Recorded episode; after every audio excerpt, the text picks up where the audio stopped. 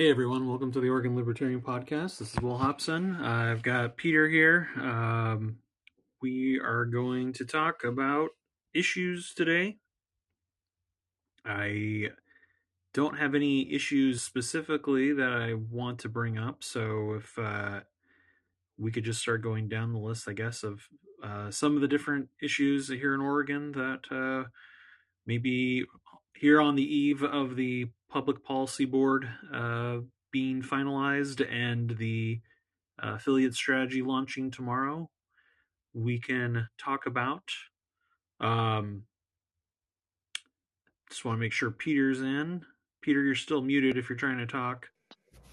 I'm here. Oh, okay, great. Yeah, I don't know. How's your day going, by the way? Uh, not too bad. Uh, I had this problem logging in the last couple times, but uh, pretty good. Glad to be back from a vacation. Um, I see that uh, Greg is talking about the Washington County judge rules against the vape thing. Oh, really? That sucks, man. So they're really going to keep going forward with that. What are they going forward with? Uh, it sounds like they're going to ban anything but regular flavored tobacco, if I'm understanding right, Greg? Oh, they blocked it. Okay, sweet. All right, never mind. We're actually happy about that. Thank you. Oh, okay. Uh, Yeah, they were going to ban everything besides regular flavor, which include menthol, um, any like fruity flavored, and just really any way to shut down anything besides regular tobacco. It seems like such a low priority. Really, it really does. But that does affect a lot of people. I mean, Yeah, no, a lot of businesses, and I'm sure, and a lot of consumers, and weird, weird that it's hyper located in Washington County. I haven't heard of any other Oregon uh, jurisdictions really kind of go after that. But maybe they already haven't heard of them. Yeah. Uh, yeah. So, uh, yeah. I, I'm personally uh, about to undertake a massive uh, landscaping project. Uh, I have some neighbors that are uh, complaining about some blackberries on my property, and I've I've never really owned property before, so this is like my first time even having to deal with uh, like have the amount of land that I'm on like even on my like my, that my house occupies, just my house occupies is more land than I've ever ever had ownership of. So like if I pull in even the lot of the whole land, it's it's a a lot to to deal with. No pun intended. Um, but yeah, there's like years of blackberry vines now growing that I gotta get a gotta get a handle on. So, uh, I'm not as prepared as I usually even the little bit I usually am for these episodes. So uh, if we just want to go ad hoc through the issues, uh, you know, here in Oregon, No worries, man. Maybe we should talk about the affiliate strategy that we're launching here the next couple days. yeah, yeah. So uh, I think we might have brought it up on some of the episodes, but yeah, tomorrow at 6 p.m.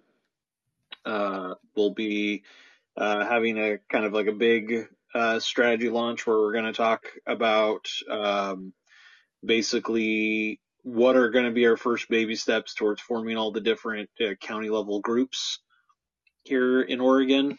Uh, so there's the state party, but then there's the uh, on the lower level there should be a bunch of like little county parties, but we don't have very many of those, and none of them have really taken the final step into being super duper official 100% county level affiliates. So we are we're working on that, but in order to get those the initial seed groups formed, um, we need to give people kind of a path forward to getting started. So if you're just the one libertarian or two libertarians that you know uh, are hanging out in some county in Oregon, you want to be like, hey, what do I? What's the first thing that I do? We're going to give people the, that first thing that they can do, and sometimes the taking the first step's the hardest. So I think uh, this will be helpful.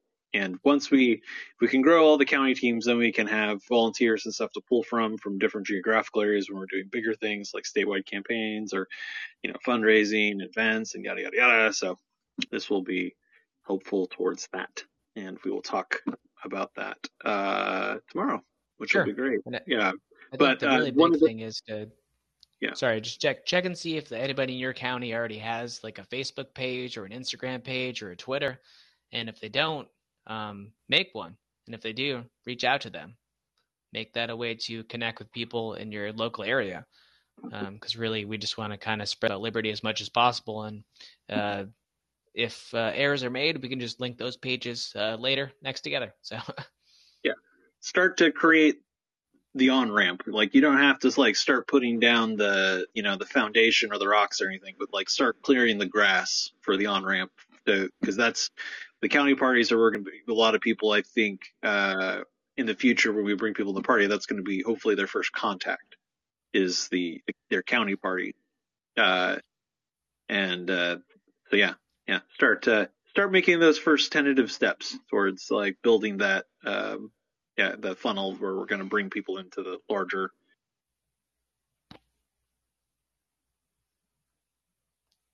Makes sense. Well, I mean, if you don't have any topics, Will, I mean, I've been listening to uh, Dave DeCamp. Uh, huge shout out to him, by the way. He works for Scott Horton at the Libertarian Institute, and his podcast, Anti War News, has been really at the top of my rotation lately. There's been a huge escalation in the war in Ukraine.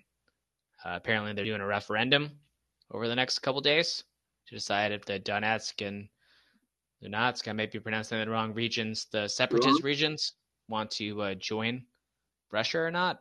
And if they do, that would mean that U.S. weapons that are being used will be directly killing new Russian citizens in Russian territory. So, yeah, I heard that the, uh, uh, I guess the Ukrainian government, I don't know if they put it exactly into place yet, but they're going to be doing a, uh, like a, they're going to be threatening a five year prison sentence for anyone aiding in the referendum or like helping organize it. I thought they were going to do something for like any citizens that voted in it.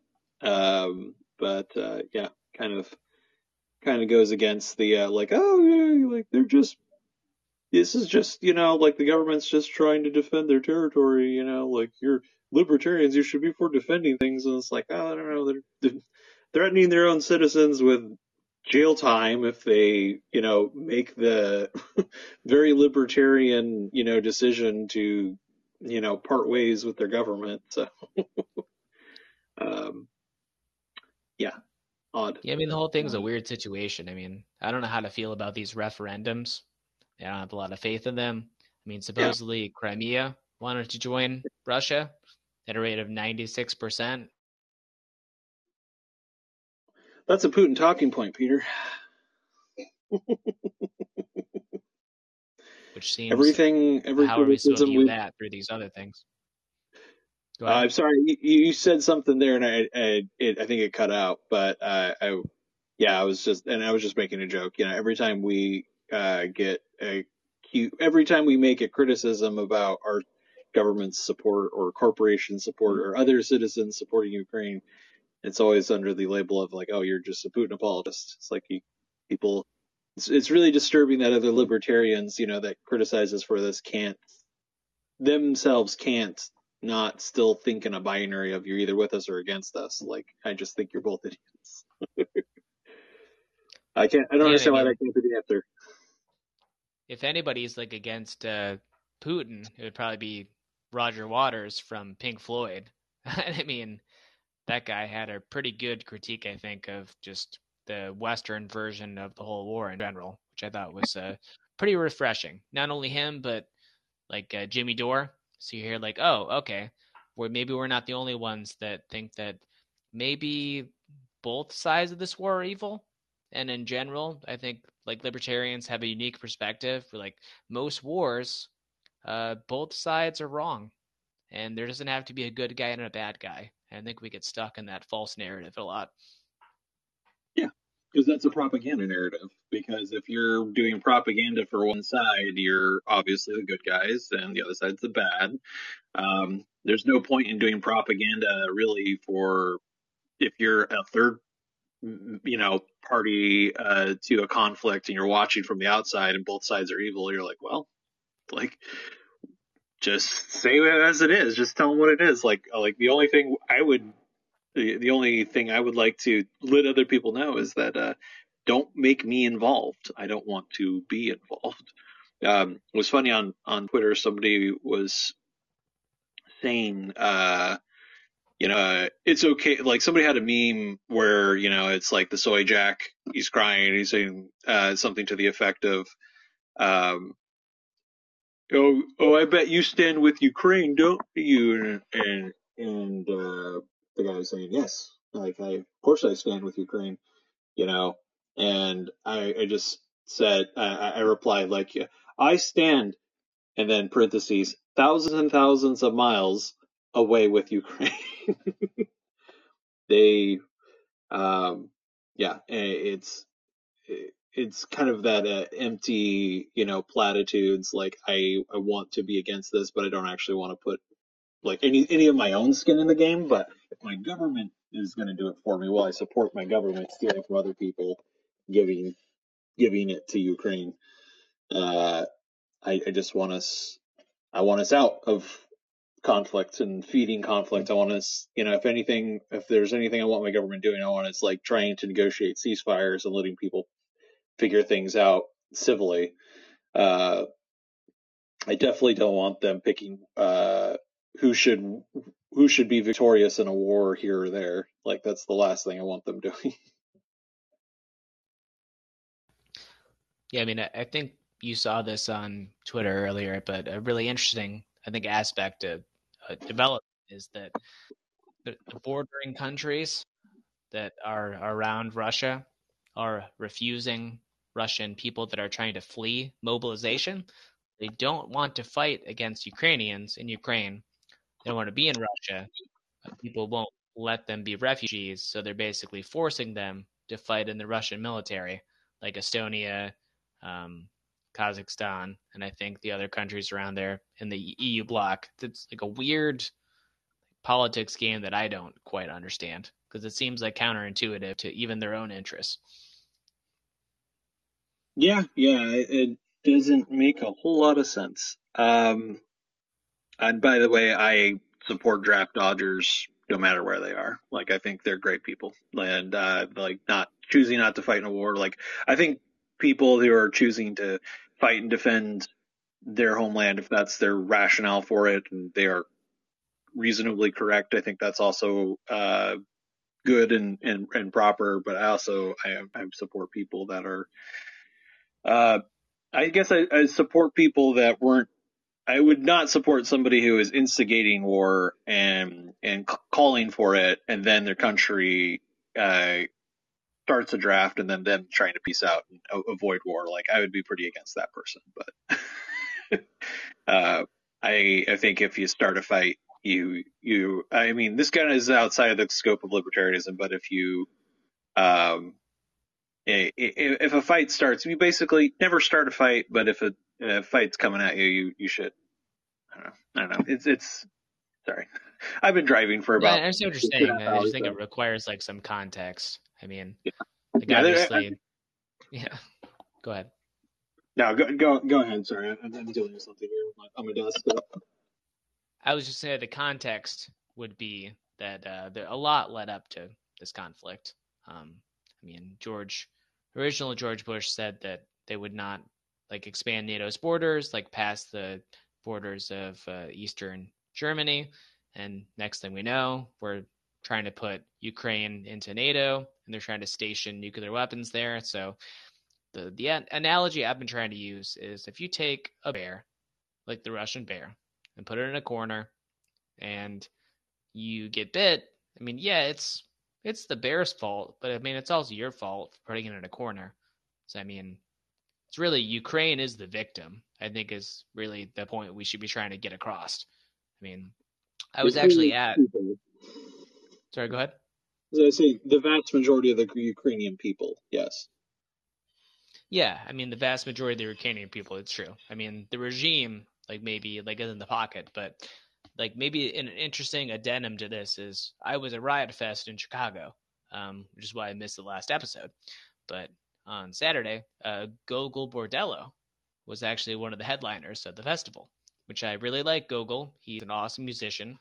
Um, he's a Ukrainian uh, punk musician, and I really love uh, Wanderlust uh, King and um, Immigrata and all of his great hits. But he also like came out and just like was draped in a Ukrainian flag in like his last couple songs, and I was getting ready to see the Misfits, and I just I felt a palpable uncomfortability in the Misfits fan once he like had the Ukrainian flag draped around him. And we all knew it wasn't that we we we feel for the Ukrainian people, but we just like we felt so much that we've been pressured, like this narrative that's coming from on high, that uh I don't know. We were happy to see the Misfits come on stage. I guess is what I was saying. Sure. Yeah. I guess it's really just like what it, you know, the, I guess that's the pro- power of propaganda is that, uh, you know, like the, we, it, when something is an inorganic and it's being forced on you and you can kind of, you can kind of tell like, nah, like you're, how much of this is from like legitimate good faith, like concern for the people of Ukraine and how much of this is because it buys points with the right people, people in power and like people that uh, have money. Uh, it's, uh, I, I, guess that's maybe what I, I cue into a, a lot, but yeah. Um, I guess that's yeah, Ukraine. Um, are there any other yeah, issues going on besides like I, I, would say something that's kind of in my wheelhouse? Um, the uh, Federal Reserve. I, I raised interest rates uh, about 75 basis points now. I was seeing on the Wall Street Silver uh, Twitter account that their uh, mortgages now are are either they're hitting or they're about to hit seven percent, which is just it's a ridiculous number on a mortgage for people like us that grew up in like even in the mid like the 2000s, you know, like interest rates on like, you know, the, the like lamest savings accounts in a banks were, were like four, you know, 3%, you know, it was like such a negligible number. And like now starting to see interest rates actually get to the point where compounding really starts to pick up steam.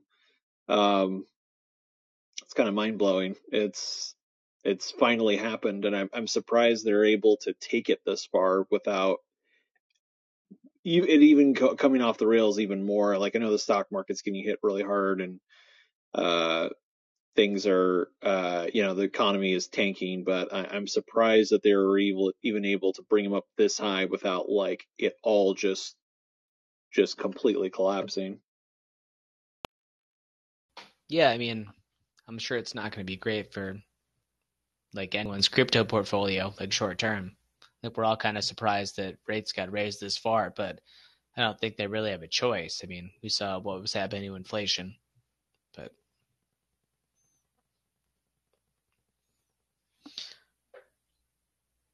mean, I, I think there's maybe an interesting question here. I've heard more about this theory that uh, I think was Phil Luongo, I think was his name. I guess they're talking about it on Timeline Earth and other places that there might be a divergence happening between the World Economic Forum and the Fed, where the Fed is interested in tightening because they don't want the dollar to cease to exist, and the World Economic Forum and the European oligarchs would rather continue with the Great Reset.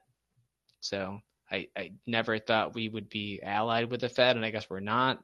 But I guess uh, odd bedfellows, any of my enemy, and so so. But it does seem like there might be a war between the banksters that might be ensuing soon.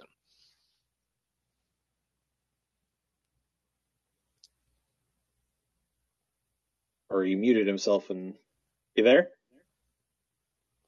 I'm here. Yeah, can you hear me? Okay. Yeah, I can hear you now. Couldn't hear you for about forty seconds, so. Oh, it looked like uh, my my thing was still going on. So, I mean, I'll, I'll repeat myself. So, uh, we've got an interesting thing going on, I think, with the the raising of rates. Uh, I've been following uh, Phil Luongo, I think is his name. He's got a podcast called uh, Gold, Guns, and Goats, or maybe something like that. Uh, an economist. So I think there's a weird thing developing where the Fed may actually be at odds with the World Economic Forum and European central banks, where the Fed wants to continue to tighten, whereas the WEF and the European oligarchs would prefer that they loosen.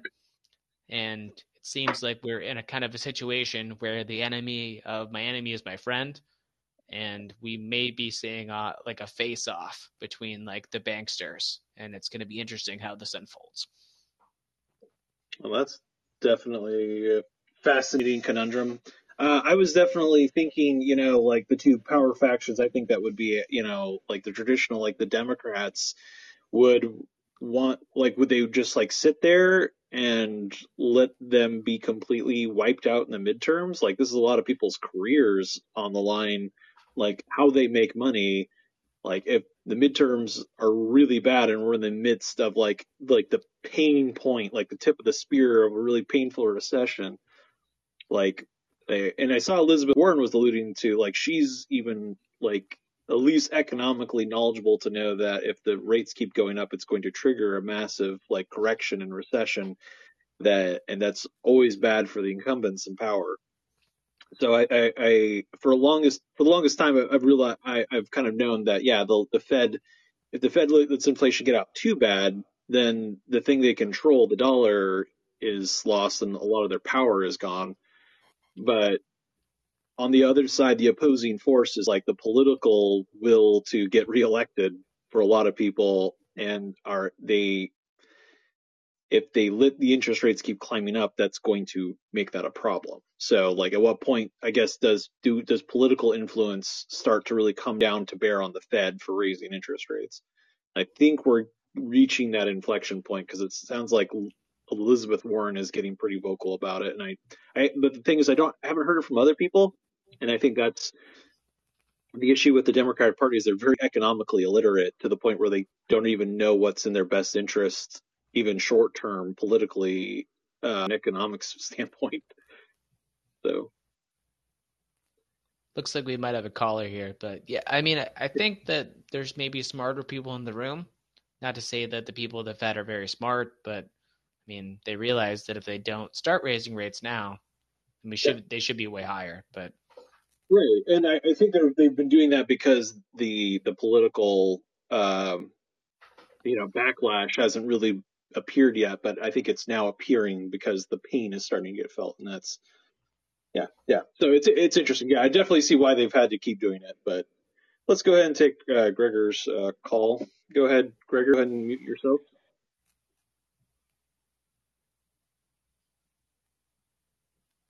And you're uh, you're up. If you want to go ahead. Alrighty. Sorry, I forgot to turn my microphone on. That was silly of me. Can you hear okay. me now? Yeah, we can hear you now.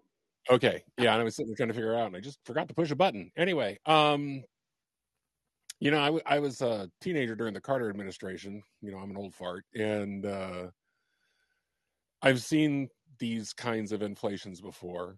Um, I was just getting at the age when I was cognizant of it, and you know, I was saw it during the even during as late as the 80s because it didn't calm down for quite a while um, after the you know 70s and I, I, think the fed is is stuck in the conundrum where they want to be in control of the world money and then we have the dichotomy of that and the world economic forum who wants us to go away as a power and that's really kind of where we're stuck at where the democrats think you can print money you know you can print your way they have this whole let's print money to you know just get more money to make it all go better as we all know that doesn't work. Um, you know wealth is created by manufacturing not by printing money.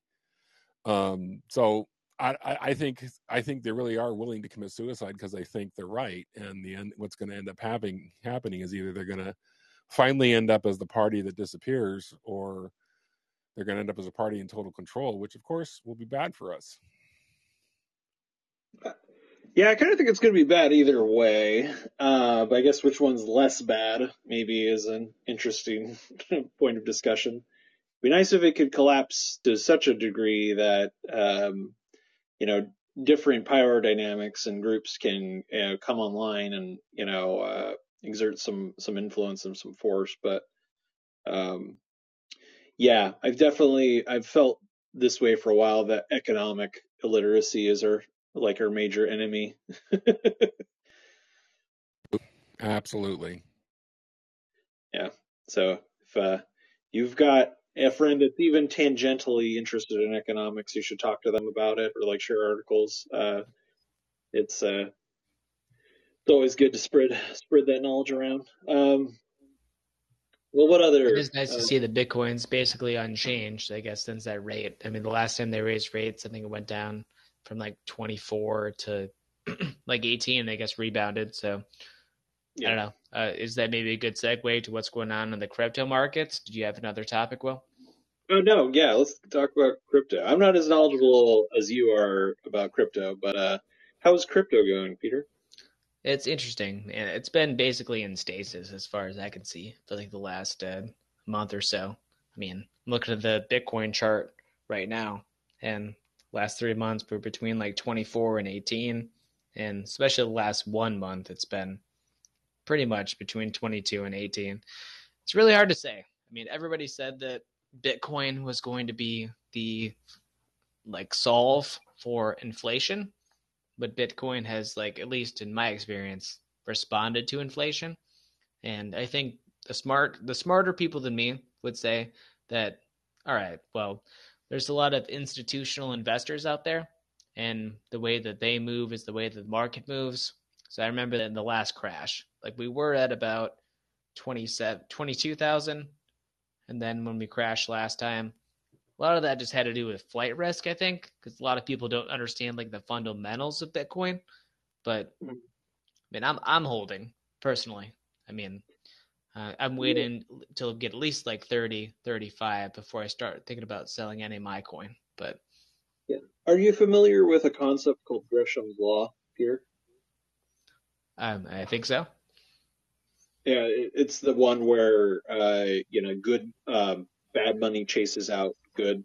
Uh, where people essentially they they could uh, uh, if they see a money uh, or a currency that they know like they're really strong feel strongly that it's going to increase in value, they take it out of the system and they save it and hoard it, but they don't end up using it as as a money because then they'll lose out on the upside in the future.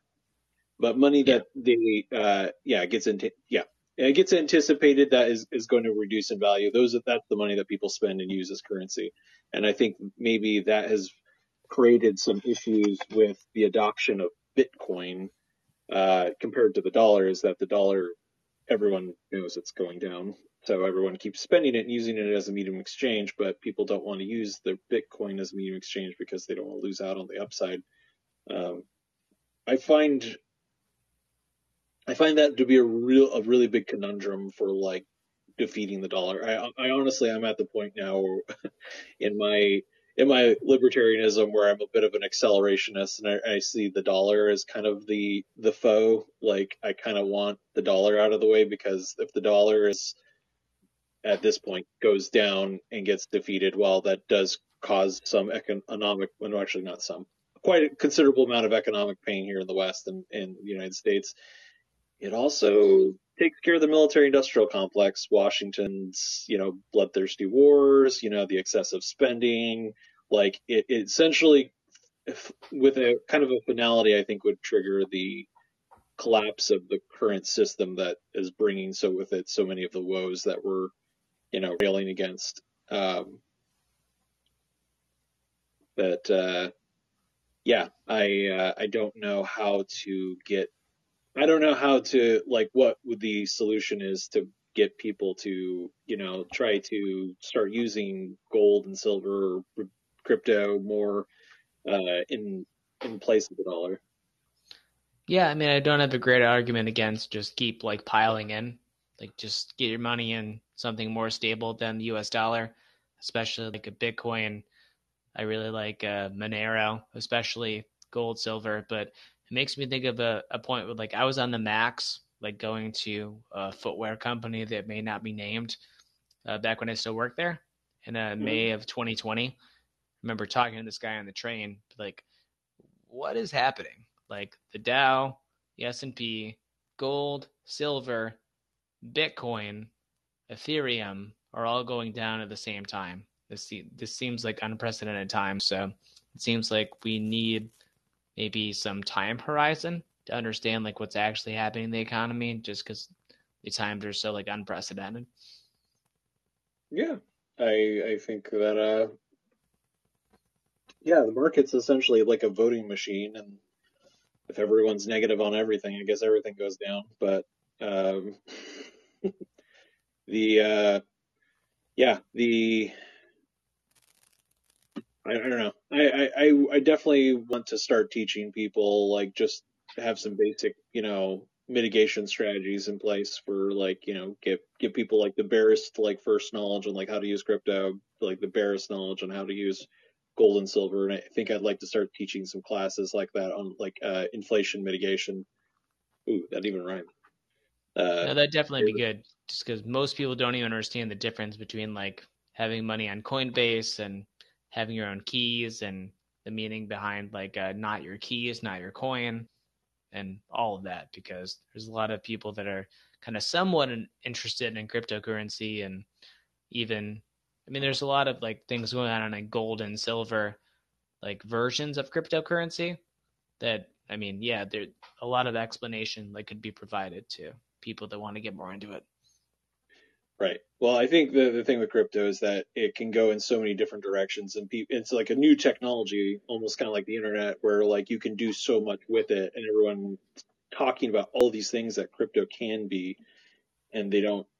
I think it maybe it start it starts to get hard to get back to basics and like what it is on like just like the base base level and teaching new people that are maybe like you know a little older a little bit harder to take up new things i mean i was almost getting to that point with with it but um it's definitely important um especially now if the credit card companies are going to be flagging gun purchases you know I've, I've always thought that like getting off of the you know the those, you know, the credit card, you know, cartel uh, is is important. I mean, buy your guns with crypto, gold, silver, or just better yet, make them yourselves.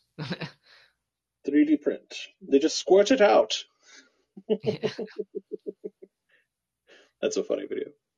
Uh, I'll have to find that sometime. Um, cool. Well, uh, I don't know. if There's like we should probably bring up like one issue that's like uh, relevant to Oregon and uh, maybe call it a call it a episode. Um, I mean, I'm happy about that ban that came through. I mean, that like didn't pass. Uh, I know Richard Burke has been fighting pretty hard for that, so be nice to hear um, which how Richard feels about that. Can Can you go ahead and uh, explain well, what the word? No, what Greg was talking about at the top of the episode. I mean, they they were trying to ban basically oh, anything but like uh, regular flavored cigarettes. Which, oh, uh, I'm sorry. I don't really understand. Yeah, sorry. Yeah. Meaning yeah, behind uh, it, but that's great. Probably. I'm also going to uh, the Western Liberty Network um, that Richard Burke is hosting, I guess, uh, next Saturday. So if people aren't aware of it, um, I don't have the website, but I guess if you have any notes, I can post them in there. But yeah, yeah, we got to build uh, institutional knowledge, and we all have to, yeah, start learning new skills and things so we can build up our our state party here and uh, be more effective. And I know that uh, we drop the ball sometimes, but uh, I think a lot of us are trying. And I, I I'm definitely the person too. Is like if there's a better person than me that wants to step up to my role and you know take the ball forward and lead us forward I'm fine with that. If I if I legitimately think someone is going to do a better job than than me, I'm, I'm fine with stepping aside. I don't have to be the alpha, but uh, yeah, I, I, I think we we're starting to get get a good group of like interested activists, people with a lot of different skill sets, and I think if we continue to network and bring people together, we will get um, get what we're looking for uh, out of this out of this group, or at least more so. Um, cool. All right. Well, I'm going to end it there. Um, uh, Peter, did you have anything you want to plug or toss out there? Nope. Just uh, follow the uh, Oregon Mises Caucus at, at uh, LMP sorry LPMC Oregon, and uh, yeah, looking forward to the affiliate strategy coming here uh, in the next couple days. So. And you can find that at uh, you know by the time this episode releases, it'll, it'll probably already be done. But you can find future events at lporegon.org. You go to the website, go to the events section, and see what events are happening. Um, the only thing I will plug besides that is I'll let you guys know that Scott Horton did a fantastic that fantastic interview with Roger Waters that's out now. So if you yeah. don't already listen to uh, that podcast, that's a much better podcast than this podcast. You should go listen to that first before you ever listen to this one.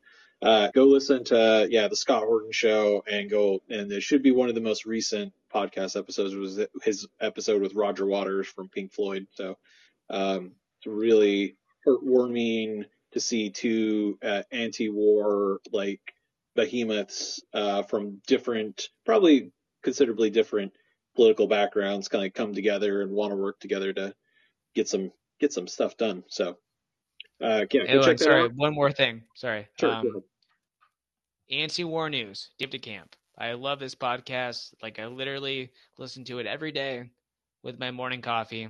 Dave DeCamp is fucking killing it. He works with he works for Scott Horton, so yeah, follow him.